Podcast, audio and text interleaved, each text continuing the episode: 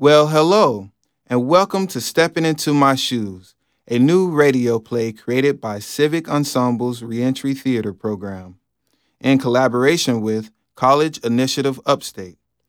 This play is based on the oral history interviews conducted with people who have experienced incarceration, court involvement, or drug rehabilitation. This week, on our final installment, you'll hear the stories of the hopes and dreams of people who have experienced incarceration. I've been walking for a long time, stepping across the gun line of life without an aim. And I lost my family, I've lost my sanity, and I've been fighting, looking for a change. Listen to my story, step into my shoes. See, I got a heart of gold, but I had to break the rules. Listen to my story, step into my shoes, wet soles with some holes in the toes poking through. Come listen to my story. to my story. Change. You can't always pinpoint the exact moment that it happens. I guess it's because it doesn't happen all at once. Change is gradual. It's like water or wind erosion. Like if my life was the water, it would just sit there with no movement. I'm just this little drop of water, and as the other droplets fall, I absorb them. These raindrops of experiences and ideas start to form as I learn and grow. Now, if this pool of water I am doesn't get any bigger, I'm either going to get stagnant and dirty or evaporate and return to the ether. That was me. Man, my life was stagnant and filthy. We've experienced all sorts of trauma. What's your trauma?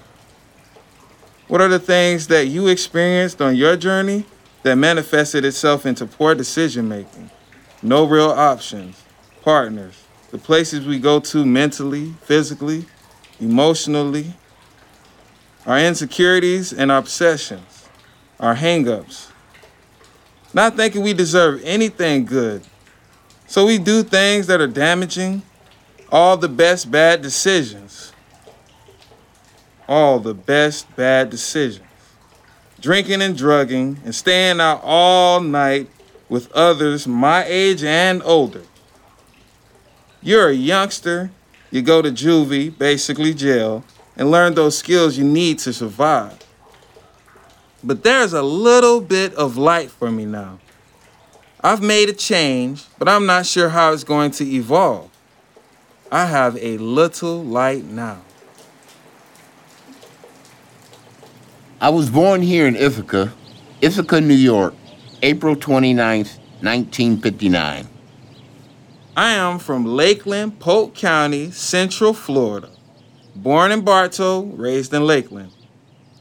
At 75 plus square miles, Lakeland is the biggest city in my county. So it's more like city life.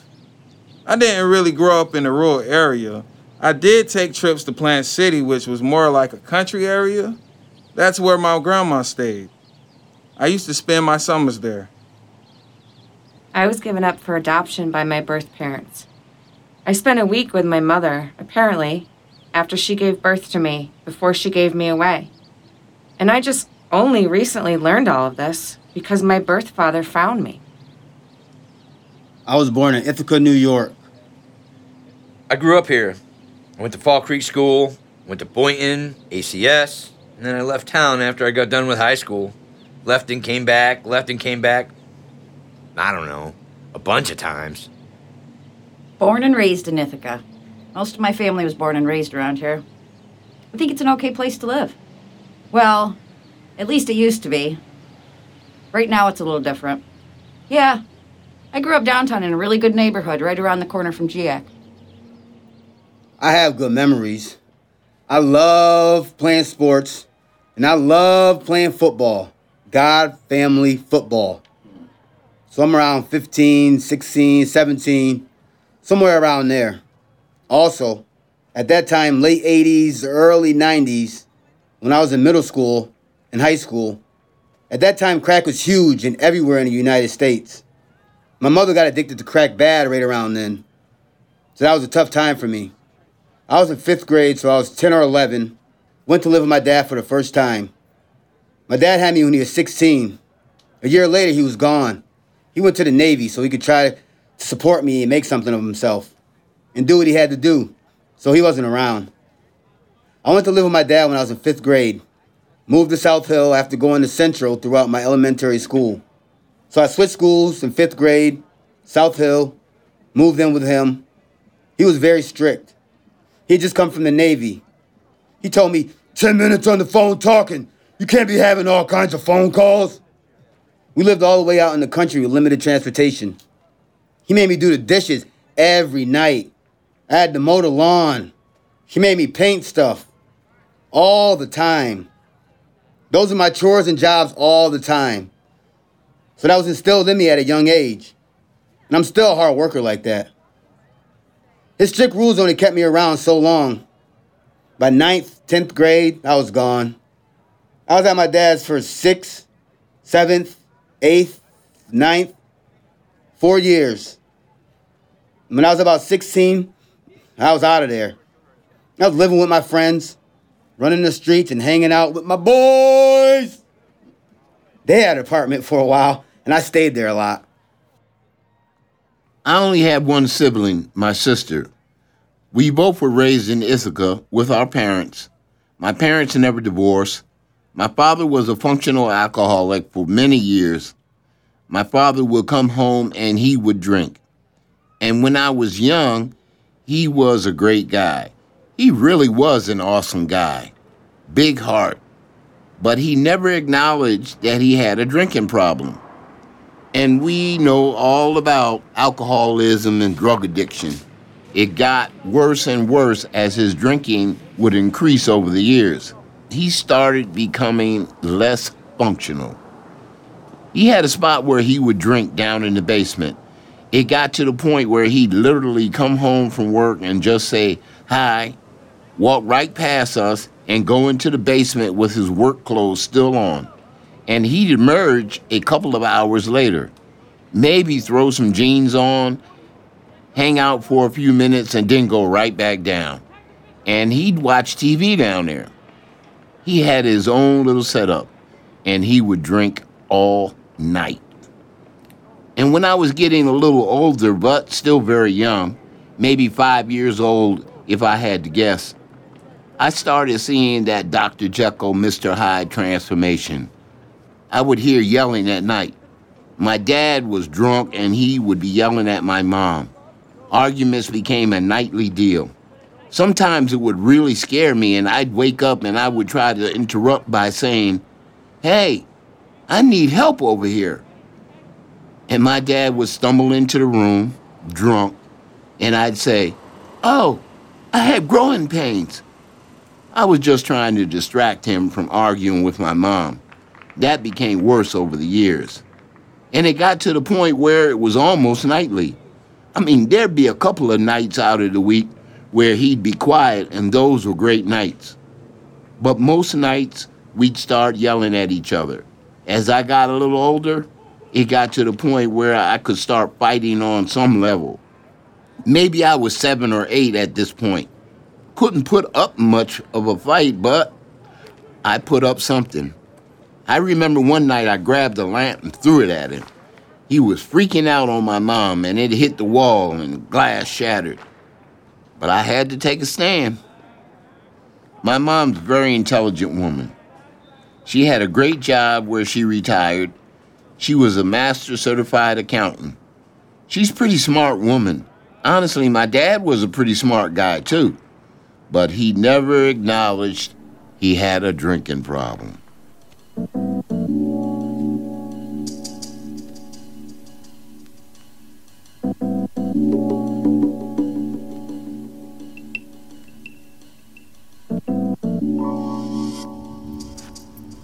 The moment I walked away from that bridge, I knew I was a changed man.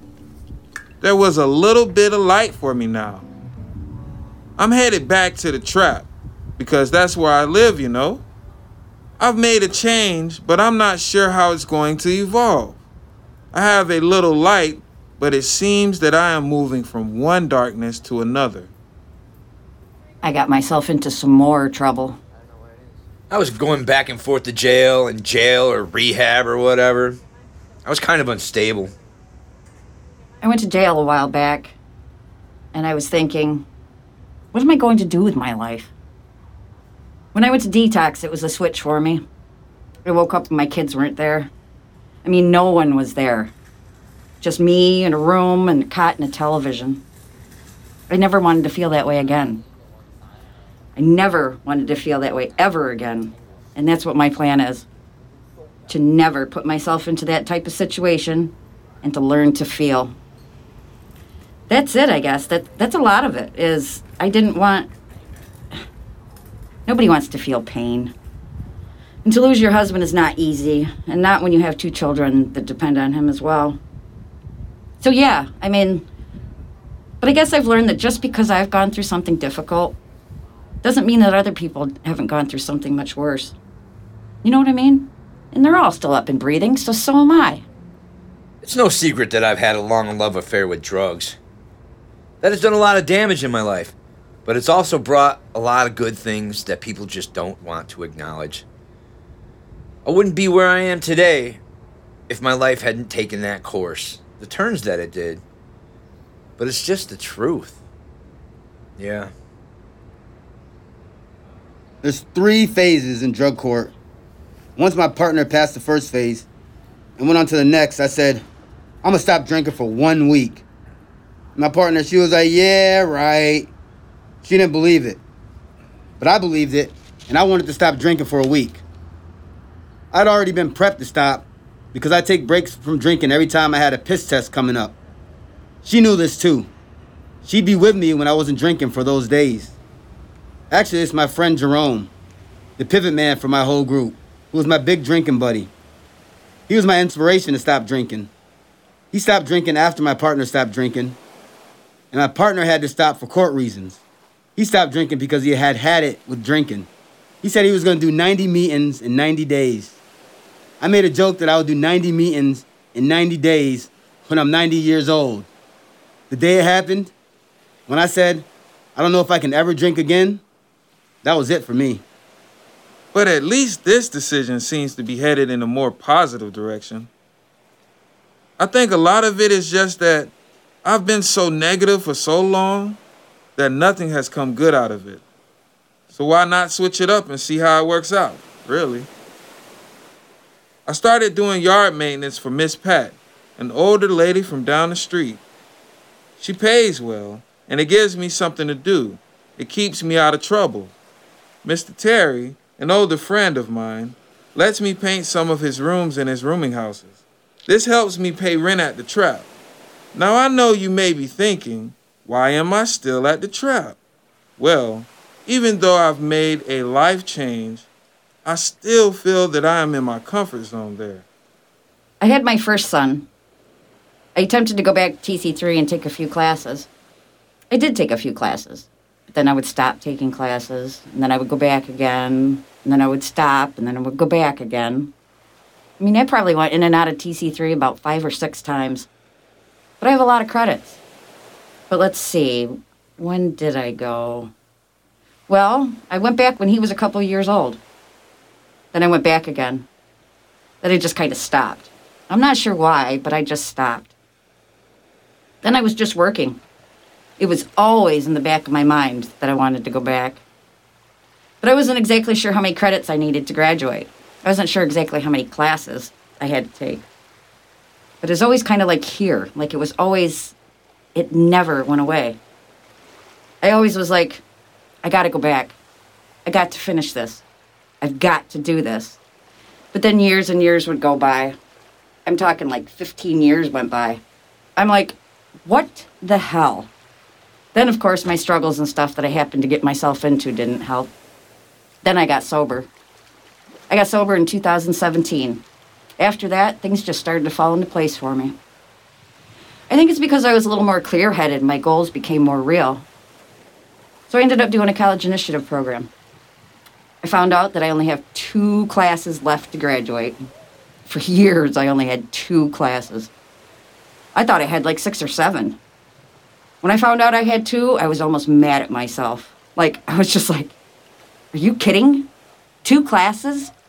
You should have been doing this long ago. But anyway, I was pregnant for my second child. I was in drug court. I was in a play. I was living on a hill that I had to walk to the bus stop every day because I didn't have a license. There was a lot going on at that time, but I did it. I did those classes. I graduated in 2018 with a criminal justice degree. I felt like a million bucks. But I want more. I want to do it again. I want to do more school. I planned on doing that, but then I got pregnant with my third child. So you see, the mom thing keeps coming into play. But like I said, it's still there. Once I get something that I want, it doesn't really go away. So even if it takes me years, that drive is still in me. But that hasn't died yet, so we'll see. Hopefully, I can maybe. Now with the COVID, everything's so weird. So I'm not sure what my next step is going to be with college yet, but it's definitely important to me. The meeting was in the bottom of the big Presbyterian church, and along with Sarah, Hannah, and Lucy, there were about 11 or so participants. Several of them I knew or recognized. These were people that were involved in one of the drug courts, or on probation or parole, or were in some type of return from rehab. It looked like a NA or AA meeting down in the basement of a church. There were also a couple of mentors Khalil, this OG gangster dude from Baltimore and Philly that could paint these badass paintings. And the other one was Terrell, an ex Marine cab driver with a flock of beautiful birds that had threatened to judge on live radio. I thought these guys were great. They both seemed to be doing a ton of work in their communities and were well esteemed within them. 11 became 10, then 9 participants, relapses, drug court and parole violations. One guy ended up in a coma. I think four participants were on the stage opening night of our play, along with both mentors and the actors. Before the performance, as Khalil and I spoke to each other waiting for our cue, he mentioned the name of his nephew, and I said, Oh my God, you're Nation.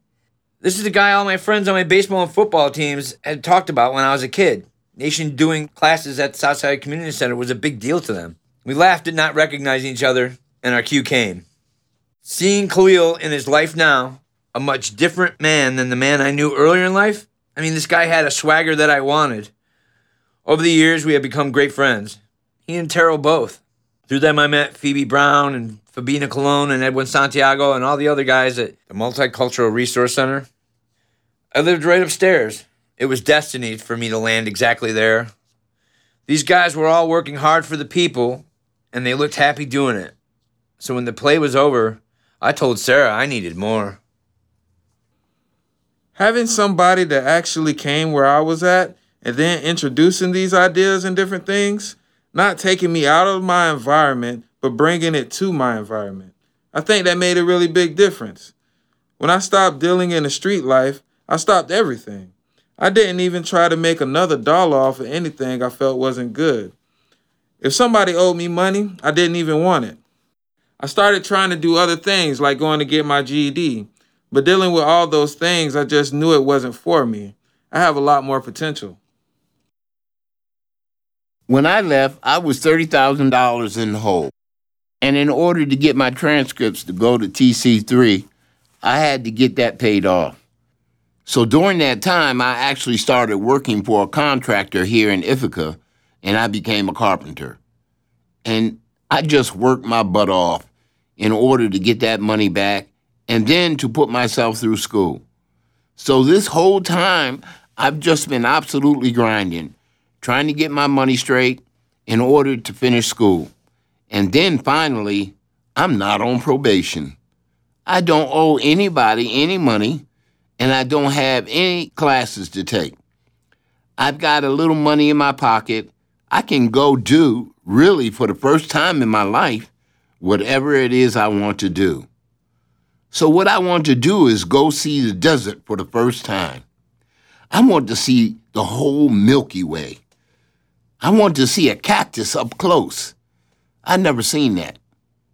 Now I'm at the point where I might go for a walk in the wildflower preserve, jump across a little stream, skip some rocks, and just start dancing or something if I'm listening to some music, and that makes me feel really good. Just to feel the pressure of the city life wear away. It's really nice. Through this whole time, I had my family too. Lucky for me, they place a high value on education.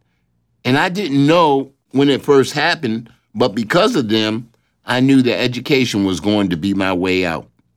And a condition of my probation actually was that I continue my education. I didn't take that very seriously for maybe two years. But I mean, during that time, I was lucky enough to have an employer who was willing to work with the fact that I had to go to probation every week. And that's when I started getting into carpentry. More than anything else, carpentry taught me I could do something with my time that was valuable to somebody. I personally enjoyed the work that I was doing, but also that it was something that I could take pride in. If I did anything from digging the holes for the footings to putting the roof on a brand new house, that's something that I can walk by and tell family or whoever I'm with, like, look, I built that. It's something that I can be proud of. That definitely gave me a sense of purpose and made me feel like there was something that I could do that I could be proud of that had nothing to do with substances. You know what I mean? I think that most people find it pretty hard in the end. And at some point want to figure out what else can I do besides drugs to make me feel good, right? I like to ask people, what did you used to like to do before you started using drugs? What did I used to do?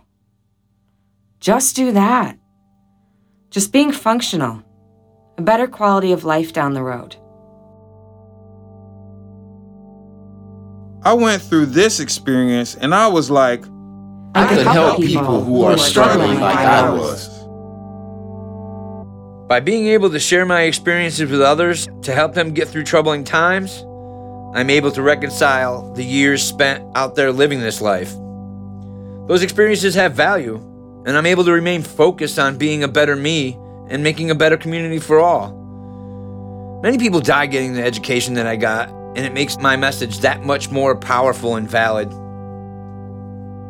I had heard that shelter was hiring, and I had got a job there and started working overnights. Eventually, a position as the evening supervisor opened up, and I got the job. It was great. I really enjoyed working there and helping people. But the longer I worked there, witnessing the system working exactly like it was meant to, which others like to call broken, the harder I worked to change it, I began to alienate myself professionally from my peers, and going to work took more and more effort. Finally, I had to stop. I was having a nervous breakdown I think I took people's problems personally, and the ineffectiveness of things just wore me down. It felt really awful, like I was abandoning them, and it broke my heart to leave. But along the way, I helped a lot of people that still to this day thank me for what I had done for them or one of their friends or family members. For example, one evening the police brought this person in at like 2 a.m., having to remove them from a bad situation. It was a rock bottom moment for them. Since the shelter doesn't usually give someone a hotel at that time of night, I walked them through the shelter to show them exactly where they would be staying. Most people that get brought in like that by the police did not stay. They were like, oh, hell no, I can't sleep here. I took them upstairs to the office and just listened to their story while they waited for a family member to get them a hotel room for the night. I told them that I had gone through a similar situation that they had and I advised them of some options, and I never saw them again we saw each other recently and they said, Oh my God, you're the guy. And it was so cool to see how things had turned out for them. Those are the moments that all the work pays off. But it's not work, it's sharing. Sharing to keep it so my experience may help others. That's what a spiritual warrior does, and that is who I am becoming. Moving from the street life into one that is within the legal boundaries it doesn't need to be boring. It doesn't have to be some mundane 9 to 5. Come home and watch TV until you go to bed for the rest of your life. That's not how you have to live. There's so much more to it than that. You just can't see it because your eyes aren't open to it. And it took me a long time to open my eyes and realize that there is way more to this life than what I even thought was possible. And the things that ultimately make me happiest are, first of all, they're free, right? The things that really make me happiest are free. They've got nothing to do with money, and they have way more to do with health, connections with people, and connections with nature.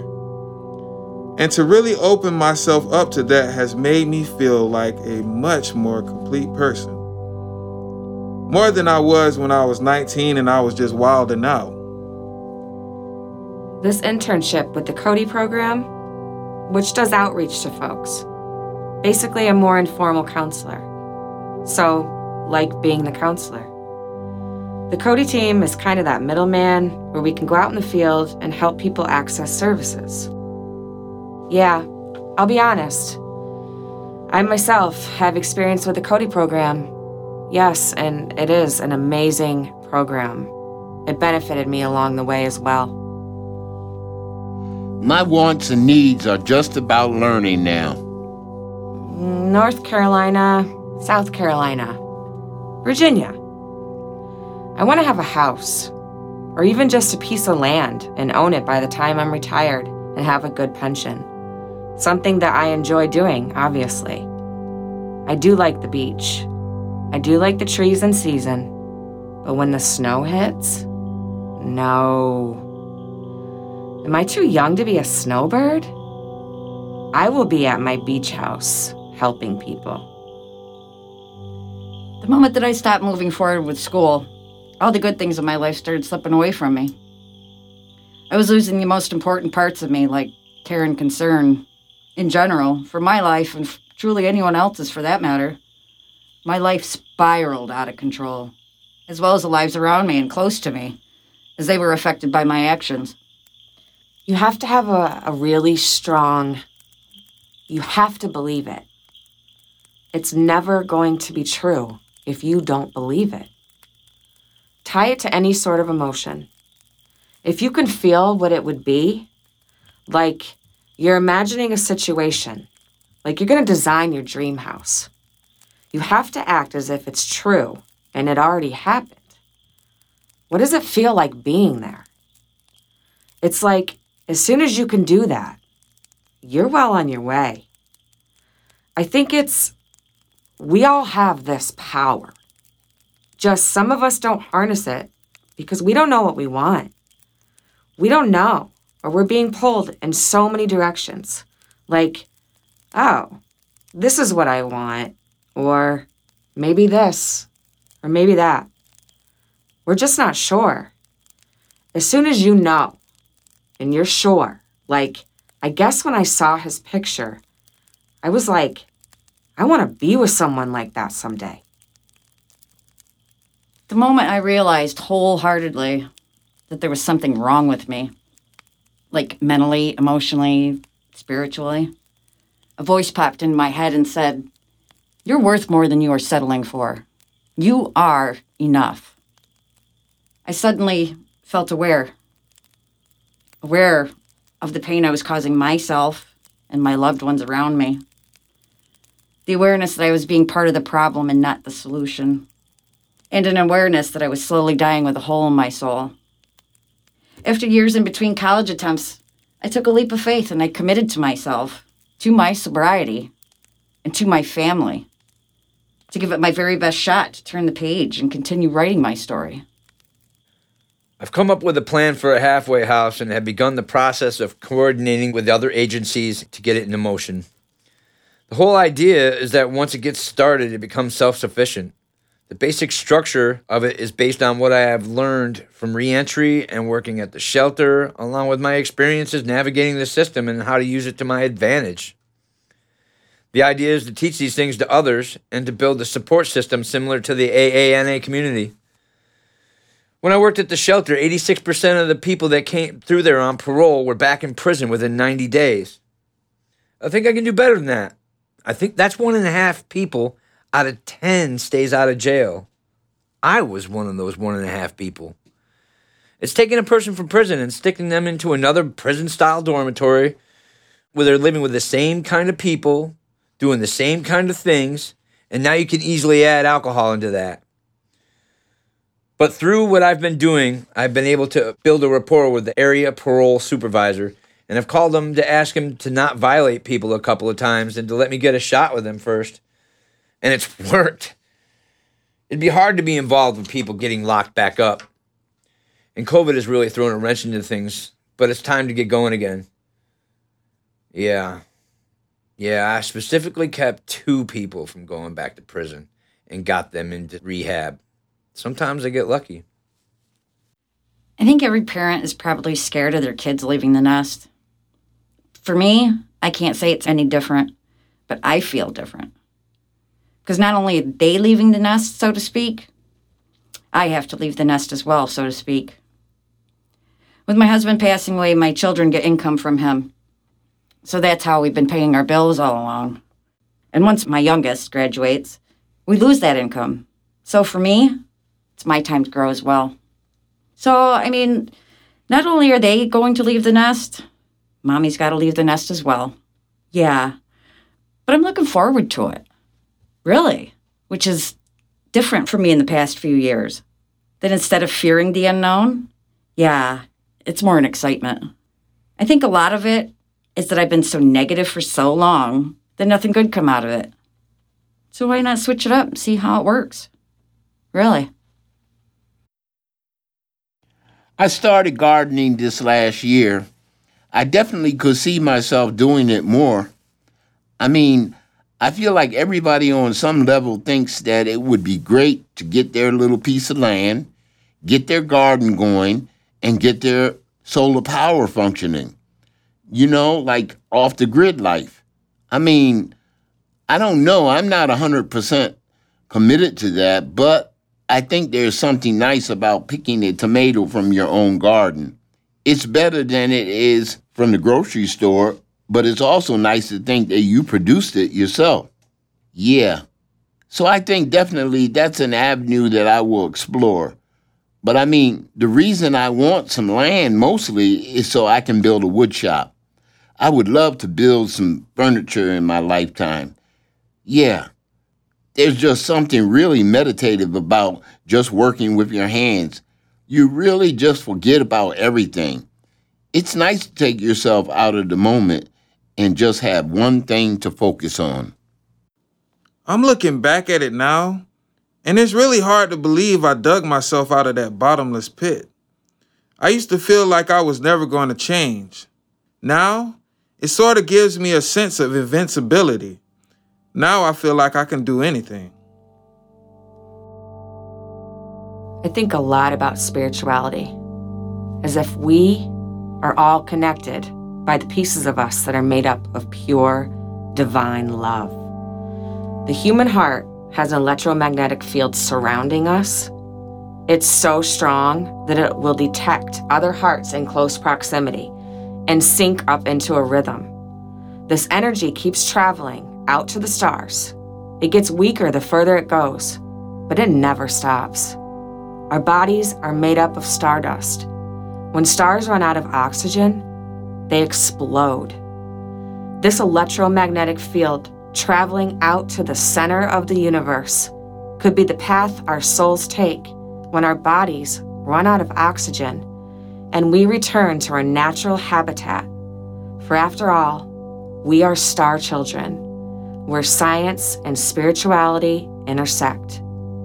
This is what my dreams are made of.